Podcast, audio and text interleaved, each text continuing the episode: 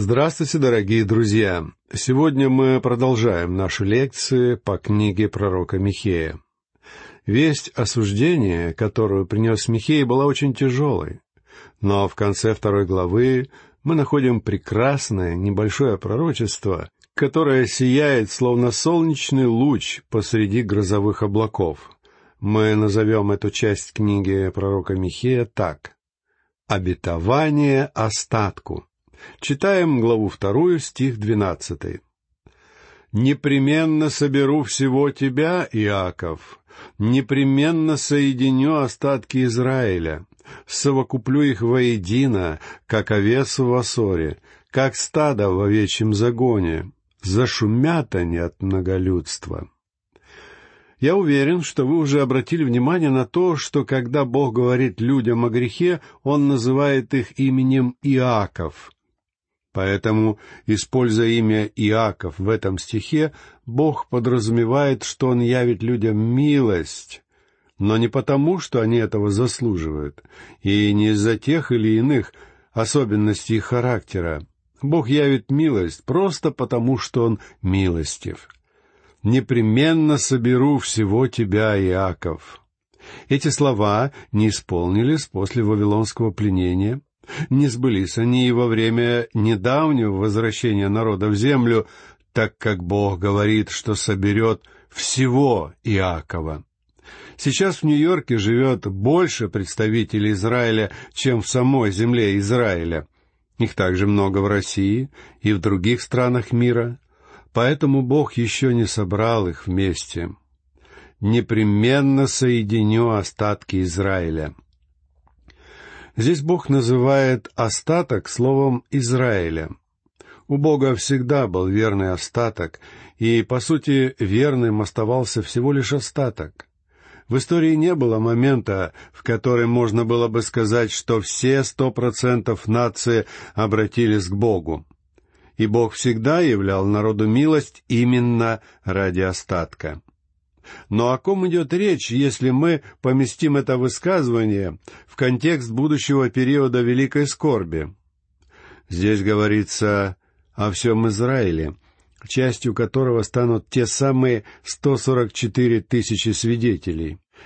В книге Откровения ясно говорится о том, что они будут запечатлены, я думаю, Духом Святым, и смогут пережить великую скорбь. Но это будет лишь остаток народа. Ведь в Израиле живет около трех миллионов евреев и около двенадцати миллионов в других странах. Поэтому 144 тысячи — это не более чем остаток нации. Совокуплю их воедино, как овец в Ассоре. В Ассоре паслось множество стад, потому что там располагались прекрасные пастбища. Когда Бог соберет свой народ, как овец в Вассоре, исполнится пророчество двадцать второго псалма. «Господь пастырь мой, я ни в чем не буду нуждаться. Он покоит меня на злачных пажитях. Зашумят они от многолюдства». Великий шум произойдет от того, что в землю возвратится огромное множество людей. Когда Бог возвращает народ в его землю, это не означает, что все эти люди будут в любом случае спасены, но все же это событие явит собой поразительное зрелище. Если возвращение Израилю его земли после Второй мировой войны вызвало такую радость среди исследователей пророчеств, то какое же ликование наступит в будущем, Прочтем последний, тринадцатый стих второй главы. «Перед ними пойдет стенарушитель, он сокрушит преграды, войдут сквозь ворота и выйдут ими, и царь их пойдет перед ними, а во главе их Господь». Стенарушитель — это тот, кто идет впереди и устраняет все помехи и преграды. Я считаю, что речь здесь идет о тысячелетнем царстве, когда Господь Иисус пойдет впереди людей, снова возвратившись на землю. В этом стихе он назван стенарушителем, царем и Господом. Мы уже говорили о том, что Михей написал несколько циклов обращений каждая из которых представляет собой единое целое. Причем все вместе они составляют законченное произведение. Перед нами третье из обращений Михея. Здесь пророк обличает грехи руководителей израильского народа. Прежде всего, князей, во-вторых, пророков, то есть духовных руководителей, и, наконец, всех руководителей Иерусалима, то есть князей, пророков и священников вместе взятых. Первый логический фрагмент третьей главы книги Михея мы озаглавим так «Грехи князей». Этот отрывок начинается с призыва внимать пророчеству, как и все прочие значимые части книги Михея. Читаем первый стих. «И сказал я, слушайте главы Иакова и князья дома Израилева, не вам ли должно знать правду?» Михей обращается здесь к руководителям нации. «Не вам ли должно знать правду?» Что он имеет в виду? А обращается он здесь к правителям Израиля, которые исполняли функции судей и чиновников. Если человека находили виновным в преступлении, его приводили на суд именно к руководителям. Поэтому кому как не им следовало знать, что такое суд и справедливость. Та же самая мысль, выраженная в Новом Завете, в послании к римлянам, главе 2 стихе 1. «Итак, не извинителен ты всякий человек, судящий другого, ибо тем же судом, каким судишь другого, осуждаешь себя, потому что, судя другого, делаешь то же». Слова «делаешь то же» обозначают не абсолютную идентичность поступка, а лишь нечто схожее, близкое. Иллюстрацию к этой мысли мы находим во второй книге царств, в главе двенадцатой. Пророк Нафан приходит к царю Давиду и говорит ему об одном богаче, у которого было много стад, но для того, чтобы накормить гостя, он взял овцу не из своего стада, а маленькую овечку бедняка. Она была единственной овечкой того бедного человека, и он зажарил ее. Когда Давид услышал об этом, он страшно разгневался, встал и изрек осуждение на человека, совершившего подобный поступок. Он понимал, что происшедшее было несправедливым деянием, но все же он сам сделал нечто подобное. И Нафан сказал царю, «Ты тот человек». Давид принял обвинение и исповедал свою вину перед Богом. Друзья мои, Поразительно, как ясно мы видим грехи других людей, не замечая своих собственных. Именно поэтому Бог говорит руководителям Израиля, «Вы судите других за их злодеяния, но сами совершаете то же самое». Это обвинение звучит актуально и в наши дни. Когда группа депутатов расследует злоупотребление политиков, все это превращается в какой-то фарс. Пожалуй, каждый из обвинителей не раз совершал те же самые поступки, в которых он изобличает других. Чтобы совершать правосудие, требуются волевые, решительные люди. Именно об этом Михей говорит руководителям, которые жили с ним в одно время. «Не вам ли должно знать правду? Вы понимаете, о чем идет речь. У вас есть соответствующий опыт. Вы осуждали виновных, но теперь виновны вы сами. Теперь обратимся к стиху второму. «А вы ненавидите доброе и любите злое, сдираете с них кожу их и плоть с костей их». Судье, который накануне сам выпивал с друзьями, Трудно приговорить человека, который сбил на дороге другого человека из-за того, что сел за руль нетрезвым. Нет ничего удивительного в том, что судья отпускает преступника, позволив ему отделаться штрафом. Друзья мои, я знаю, о чем говорю, потому что мою мать сбил пьяный водитель. Я не считаю себя вправе выносить приговоры, но когда меня пригласили в суд в качестве свидетеля, я сказал, все, чего я прошу, — это справедливость. Вы знаете, преступник получил очень незначительное наказание. Глядя на судью, я думал о том, что он сам мучается совестью. Во времена Михея руководители действительно ненавидели добро и любили зло. Такие люди не имеют права занимать высокие посты, и это верно как для древности, так и для нашего времени.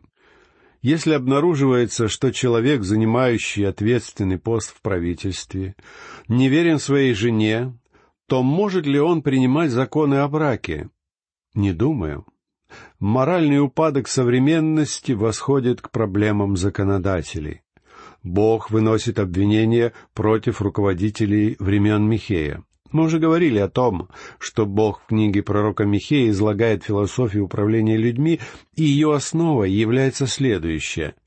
Руководящие посты должны занимать добропорядочные люди — сдираете с них кожу их и плоть с костей их. Пророк использует здесь яркий образ для описания варварского отношения к беднякам. Читаем далее стих третий. «Едите плоть народа моего, и сдираете с них кожу их, а кости их ломаете, и дробите как бы в горшок, и плоть как бы в котел».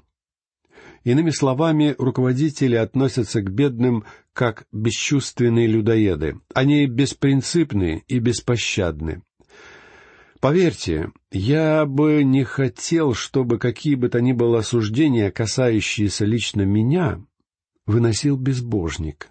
И, честно говоря, я рад, что мне не придется стоять на суде перед вами, даже если вы христианин вам также следует радоваться, что вы не предстанете на суде предо мной. Думаю, в присутствии Господа Иисуса Христа мы все будем чувствовать себя гораздо лучше, чем если бы мы оказались под судом человечества. Мое дело уже представлено Христу. И мне не придется стоять на суде перед людьми. Меня это утешает. Теперь перейдем к четвертому стиху и будут они взывать Господу, но Он не услышит их, и сокроет лицо свое от них на то время, как они злодействуют. О ком говорит пророк? Он имеет в виду руководителей Израиля. Занимая свои посты, они не думали о людях, не испытывали к ним сострадания и любви. Но теперь они боятся, так как на них грядет сила гораздо большая, чем их собственная и будут они взывать Господу, но Он не услышит их. Эти руководители будут взывать к Богу. Разве это не удивительно? Когда мы подвергнемся опасности, мы все его зовем к Богу. Иногда я усмехаюсь. Мне не следовало бы этого делать, но я не могу сдержаться, когда слышу о какой-либо опасности, и люди говорят, да поможет нам Бог. Это удивительно потому что они убрали Бога из Вселенной много лет назад. О Боге теперь редко вспоминают, а Его имя произносится только в суе. И все же я часто слышу, как кто-нибудь говорит «Да поможет нам Бог». Что ж, друзья мои, я не знаю, услышит ли вас Бог или нет так как во времена Михея он сказал народу, который не знал его и жил безбожной жизнью, что он не станет слушать, когда люди станут кричать о помощи. Он сказал, что скроет от них свое лицо. Друзья мои, мы живем в период молчания Бога. Не похоже, чтобы Бог стремился облегчить сложившееся в мире положение вещей. И все же Его благодать до сих пор преизобильно, и он богат милосердием к тем, кто принимает его сына как спасителя. Следующий логический отрывок третьей главы мы озаглавим так. «Грехи пророков». Читаем пятый стих. «Так говорит Господь на пророков, вводящих в заблуждение народ мой, который грызут зубами своими и проповедуют мир, а кто ничего не кладет им в рот, против того объявляют войну. Лжепророки были как злобные животные или змеи с полной пастью ядовитых зубов, и даже хуже, так как они произносили приятные слова, которые успокаивали народ и говорили, что близится мир. Бессилие человека в достижении мира должно показать нам, что человек не в силах добиться мира на земле своими собственными силами. Желать мира и говорить, что мир наступит, недостаточно для реального наступления мира. И снова Михей показывает нам, что это одна из колоссальных проблем человечества. Дело не в том, что люди не хотят мира. Дело в том, что человеческое сердце нечестиво. Исаия, современник Михея, в 57 главе своей пророческой книги, стихе 21, написал «Нет мира нечестивым, — говорит Бог мой». В заключительной части пророчества Исаии эти слова повторяются трижды. И каждый раз он подчеркивает именно нечестие человеческого сердца. Когда я говорю о том, что сейчас на Земле невозможно добиться мира, я обычно получаю два-три письма от очень миролюбиво настроенных людей. Они мягко упрекают меня за мой пессимизм. Они настаивают на том, что нам следует стараться принести мир на нашу планету. Судя по всему, они искренни, и их аргументы звучат неплохо. Но говорить о том, что человек может добиться мира так, как он сам хочет, это самое настоящее лжеучение. Я хочу мира так же, как любой другой человек. Но я хочу, чтобы мир пришел в соответствии с путями Божьими. Прежде всего, человек должен понять, что такое Божий мир. Как узнать об этом? В послании к римлянам, главе 5 стихе 1 сказано «Итак, оправдавшись верою, мы имеем мир с Богом через Господа нашего Иисуса Христа». Невозможно жить в мире с другими людьми, если у вас нет мира с Богом. Человеческому сердцу нельзя доверять. Оно ужасающе нечестиво, об этом говорится в книге пророка Иеремии в главе 17 стихе 9.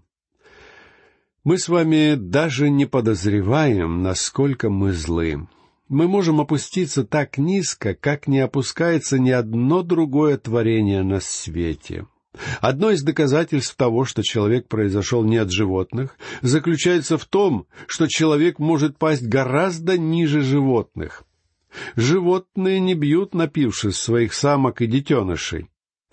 Прежде чем принести на землю мир, человек должен обрести в своем сердце мир с Богом.